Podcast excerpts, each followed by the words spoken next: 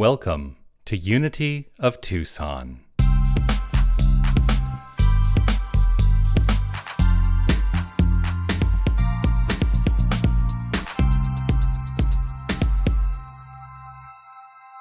So, good morning, everyone. What a delight to see you all here this morning. So, the theme this week, month is renew. And when I heard the theme renew, you know what came to my mind? I don't know if anyone else, it, the things I constantly am like renewing that I don't want to renew. Those auto renewal subscriptions, anybody else have an issue with that? I did check some of these things. Good news, I no longer have a renewal for my crochet world, which I never ever use, ever. So I'm really proud of myself. I'm gonna give my, don't worry, you can pat yourself on the back, got that one. Um, I do still have a subscription to a, an Avast security protection that I don't know what it's protecting. Um, so that one I kind of need to work on, right? Like something's being protected and I'm paying for it. And so that's so this is this happens, right? We subscribe to things, we forget it, it comes up on the auto renewal, and then it just goes forth. And this made me think about those thoughts, ideas, beliefs we hold in consciousness, which also rise up, right? We might have thought, oh, I unsubscribed to that long ago. I let that go. And then it bubbles back up and you renewed it without even knowing it. You know what I'm talking about? Those limited ideas, those thoughts that, like, I just would rather not have any more of that. Oh, there it is again. Okay, my old friend out. You know? And that's really what I want to talk about today because what we teach in unity is that we get to choose to renew. We have a choice when those, when those old subscriptions come up to us and those old things that we don't want to renew anymore, that are in our consciousness, in our awareness, we have a choice. And it's such a gift. Those choice points are our gifts. Because once we become aware of it, guess what? We can let them go and choose to renew. Choose to renew our knowledge of our divine identity and our awareness. And this is a constant practice. So, my goal this morning is threefold, and we'll see how I do. There's a timer back there. I'm going to do my best to stay within time. So, it's big though, it's good. I'm glad I can see that, guys. Don't worry, I'm, I'm seeing it. So, there, my goal today is to talk about really a little bit more what I mean, tell you why this is so important, especially within our consciousness, to make these choices. And then I hope to give you some ideas about how to do this. And that's it's a big it's a big thing, but I'm going to try and give you some suggestions, all right? So, what do I mean? I'm going to talk a little bit about Unity co-founder Myrtle Fillmore. Because to me, she really exemplified the idea of renewal. And if you're unfamiliar with her story or if you're familiar with it, it's always a good one to share again. So, um, Unity co founder Myrtle Fillmore, when she was about 41 years old, this was about 1886, she was not well. Um, she, in her words, and I'm probably paraphrasing, she said, We were a poor and sickly lot. She was diagnosed with uh, tuberculosis, is our understanding. It was a, ter- you know, and, and her prognosis wasn't good. She was doing everything, she was not feeling well. The family wasn't thriving. And her and her husband were searchers, and they were always looking for answers and trying to do better. So Myrtle Fillmore and her husband went to a talk, a lecture by a man named E.B. Weeks. And in this lecture, they heard the word. She heard afterwards, she said, I heard. And she renewed this thought. This thought renewed her identity, her understanding of her inherent worth and value, her identity as divine. She heard, I am a child of God, and I cannot inherit sickness. Now, this was very powerful Myrtle, for Myrtle because Myrtle, all through her growing up, her conditioning that she had received, because that's where those subscriptions come from, right? The conditioning, the words, and the messages we've gotten that are, you know, below our level of awareness. We don't always know that that's there still. That conditioning that she was aware of and below her level of awareness was you're sickly, she always heard that as a child. We're not, you don't have a strong body. You're not well. You just got to accept this. And she chose to gently let that go because when Myrtle taught about letting things go, exercising what we would call denials, letting things go, she said, do it like a feather duster. And so I imagine Myrtle said, no, I'm going to let that idea go. And instead, she chose to renew her understanding of her divine identity. I am a child of God, and I do not inherit illness. Now, a note about language. When you hear that, you might go, Well, was Myrtle talking about some being in the sky? No. She was talking about God as we talk here, within ourselves, within everyone, within all things. She, she would say, You know, a God, when we talk about God, we're not talking about a being with parts like a man. Okay, so, so just so you know, she's talking about what we're saying when we're talking about our inherent divine identity. And so she did this for two, so she really took this into prayer. And it was that constancy. It's a practice, right? We do it and we go back and we do it again and again and again. And she sat with this idea in prayer and she, she talked to the organs in her body. It's such a beautiful idea. I'm sorry that I thought you weren't working well. I'm sorry, liver. I'm sorry, lungs. I'm sorry. I love you. You are just perfectly divinely made. She sat with that, and within two years, she actually experienced a physical healing. And that's a great part of the story, and we wouldn't be here if she had not, prob- well, maybe we would, I'm not sure, but that is a big part of her story. But to me, the main part of her story was when she had that moment of renewal, when she had that moment of awareness, when she had that moment of awareness saying, I am a child of God and I do not inherit illness. Because you know what? That was the point in consciousness when she was aware. And that's what we're always talking about. It always starts in consciousness. Sometimes people experience the physical healing, sometimes people don't. But these are helpful tools. And I know that's what Myrtle went on to teach all of us. So, why is this such an important thing? And I'm going to turn to one of my favorite ministers. She was a, she was a uh, teacher with Unity minister, um, editor, cohort of Charles and Myrtle Fillmore, the, the co founders of Unity.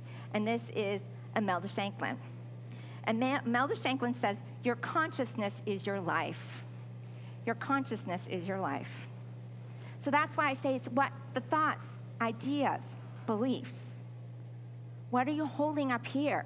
That's shaping your experience.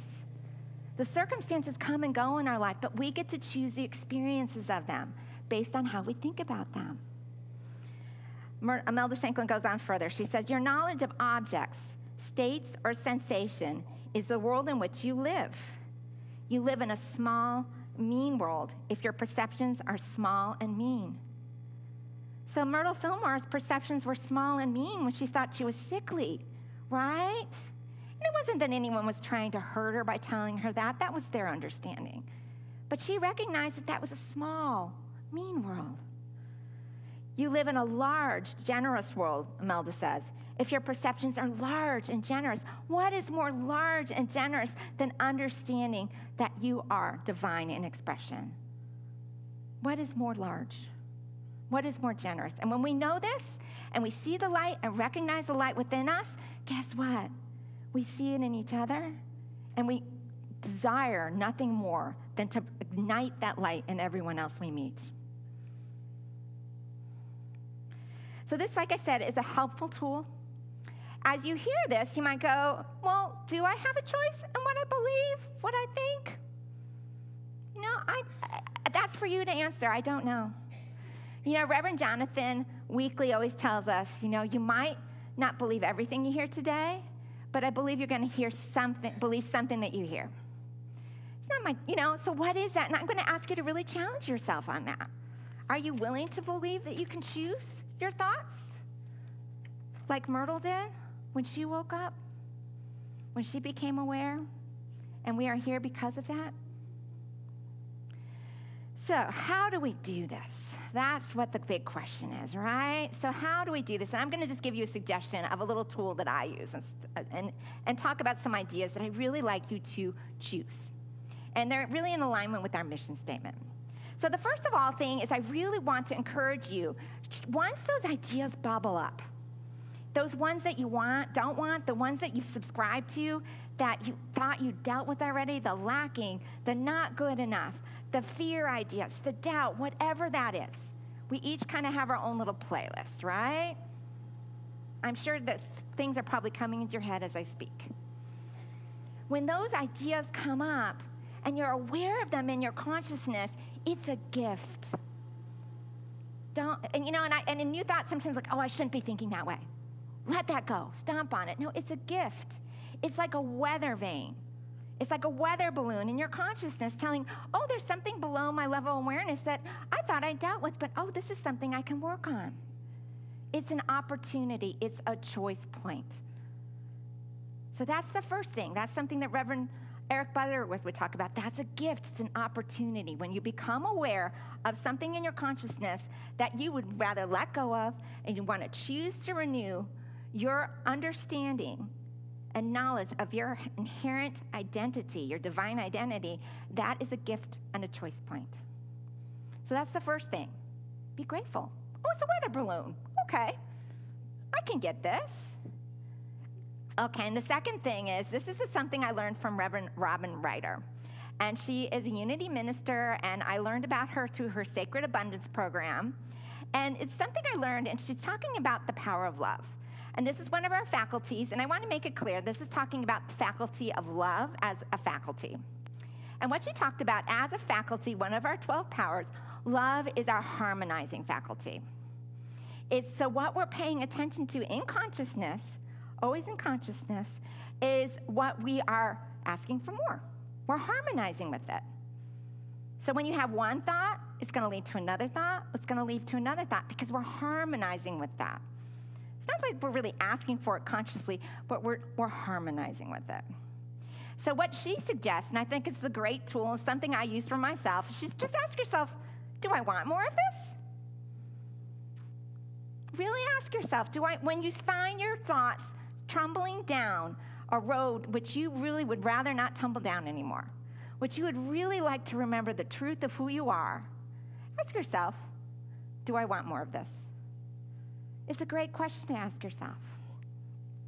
And there's three things that I read every morning to remind me of my divine identity. And they really correlate very strongly with the mission statement that we read every week. And we've got these wonderful teachers, and I love it. I'm so connected to it.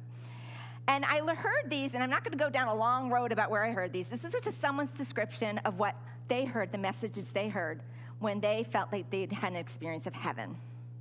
And these were the three things they heard.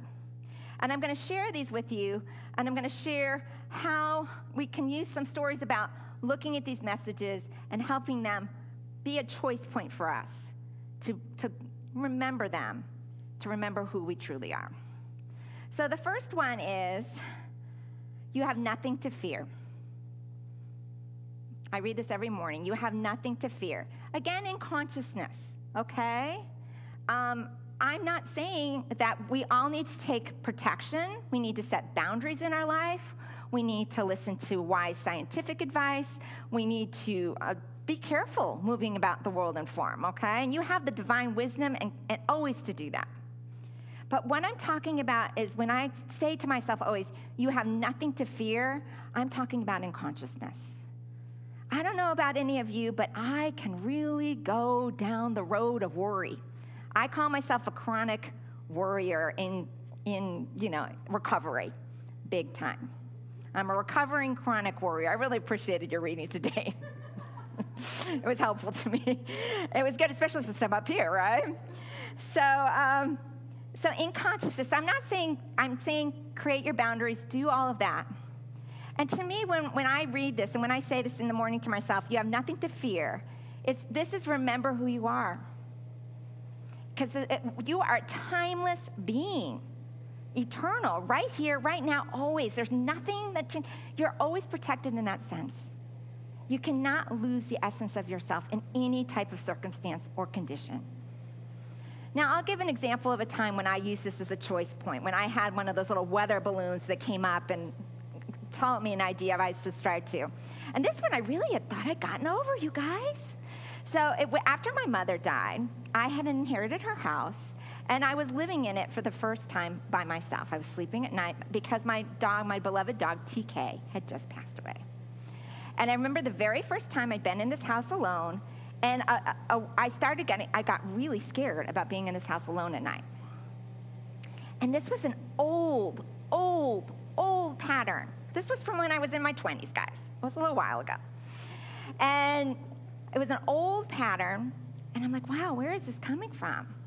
And so the next night when this happened to me, I decided, okay, I'm imagining all sorts of ideas of negative things that might happen when it was not realistic. It wasn't realistic. I lived in a very safe place. Some people do need to be careful where they live, right? But I, that was not my situation. I was creating all sorts of stories in my head about being unsafe. So, what I ended up doing was okay, that's my imagination. I have the power of imagination. I use that choice point. Okay, there's something I want to, I'm going to gently let go of this. This thought is not helping me. This belief in, in my uh, safe, lack of safety is not true. And I'm going to choose instead to lay in bed and I literally used my power of imagination. I loved Harry Potter books. I just pretended I was going around with my little wands all around the house in my imagination, all the way around. And then I just put a, a protective dome over my house. I was using my power of imagination. And I did this night after night. And then, you know, it wasn't really even a week when that fell away. That was a choice point for me. I had a choice and I, and I utilized my tools. I remembered who I was. I'm safe, I'm protected. I don't need all of these this, uh, this old ideas. Let that go gently. And I chose. And it is kind of funny. I'm just going to tell you, I still do this technique, and when I'm driving, particularly. And if I see you around, and if you see me doing this, I'm doming you. So I'm just like, dome, dome. So I'm just, I'm telling you, if you see me doming, you know, I'm like, oh, they need a dome. You know, I'm kind of concerned. Dome. It's a lot on the street and driving, but you know, if you ever see, and feel free to dome anytime. I'd love to see it. Let's make it happen. So this is the first thing. So you get to choose. Choose your, to renew your knowledge of your divine identity, which is God in expression. Remember who you are. You have nothing to fear. And an affirmation of this: I am divine, timeless being. I am safe always. So, one of the things I worry about is that I might do something wrong. And this is the second one I want to share with you. There is nothing you can do wrong. Sounds a lot like forgive everything, right? Again, in consciousness, we can do things wrong as in, in form, but in consciousness, every moment is fresh and new. You are completely and 100% fully equipped to handle anything that comes your way right here, right now, always and forever. I have, an, I have a, real quick example of this. So when I was in uh, uh becoming an LUT, I had to drive from um, the airport to Unity Village, about a 40 mile, mile drive. And I went, I, long trip, got to the airport, got my rent a car, and like, can you drive manual, which is stick shift? I'm like, oh, yeah. And I didn't say yes, I wanted to. So I go in there, and they give me a manual car. I'm like, oh, I can do it. I can do this. Oh, it's six, it's six gears. What? It's six gear. I have no idea. So 40 miles, I'm just driving in this car, and I just, I was thinking I was doing something wrong, you guys. I probably was.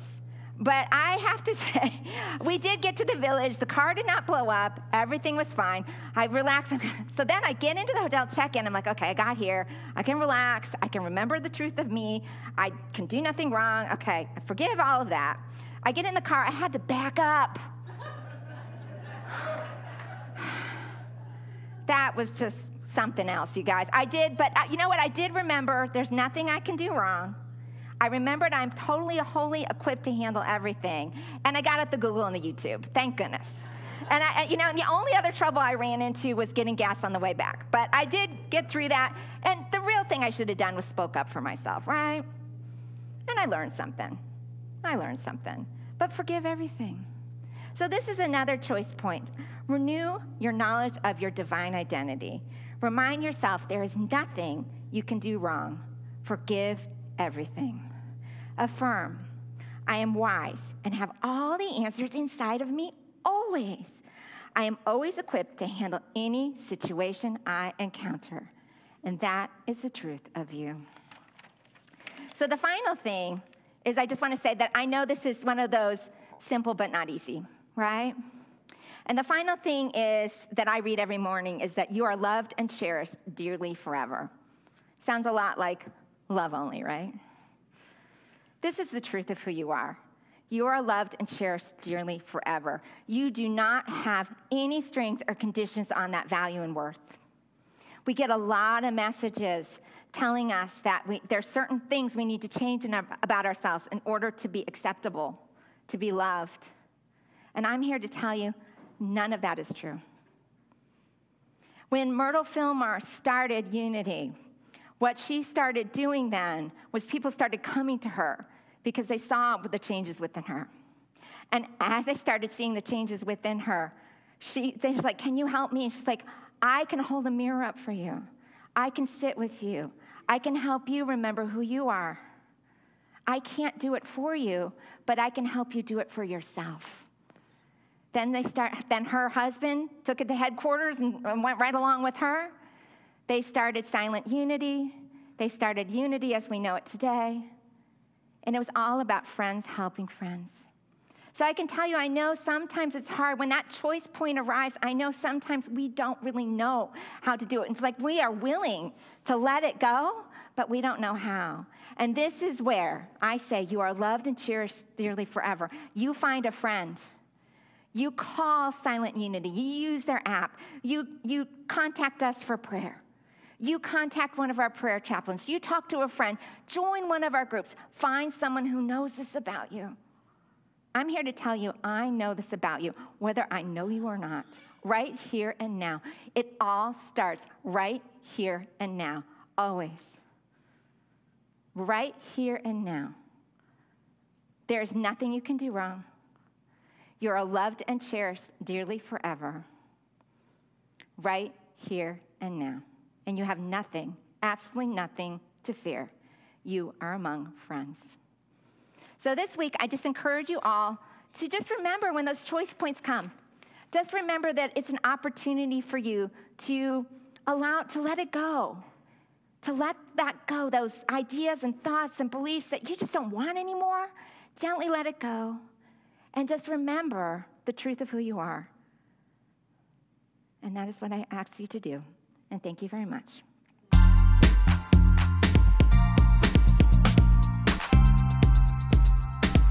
Hi, this is Reverend Jonathan Zenz, and I want to thank you for listening to the podcast of my Sunday message. Your financial support will ensure that we can continue to offer this as an option for inspiration. You can make your tax deductible contribution in any amount on our website, unitytucson.com. Once again, thank you for listening. You are magnificent. Namaste.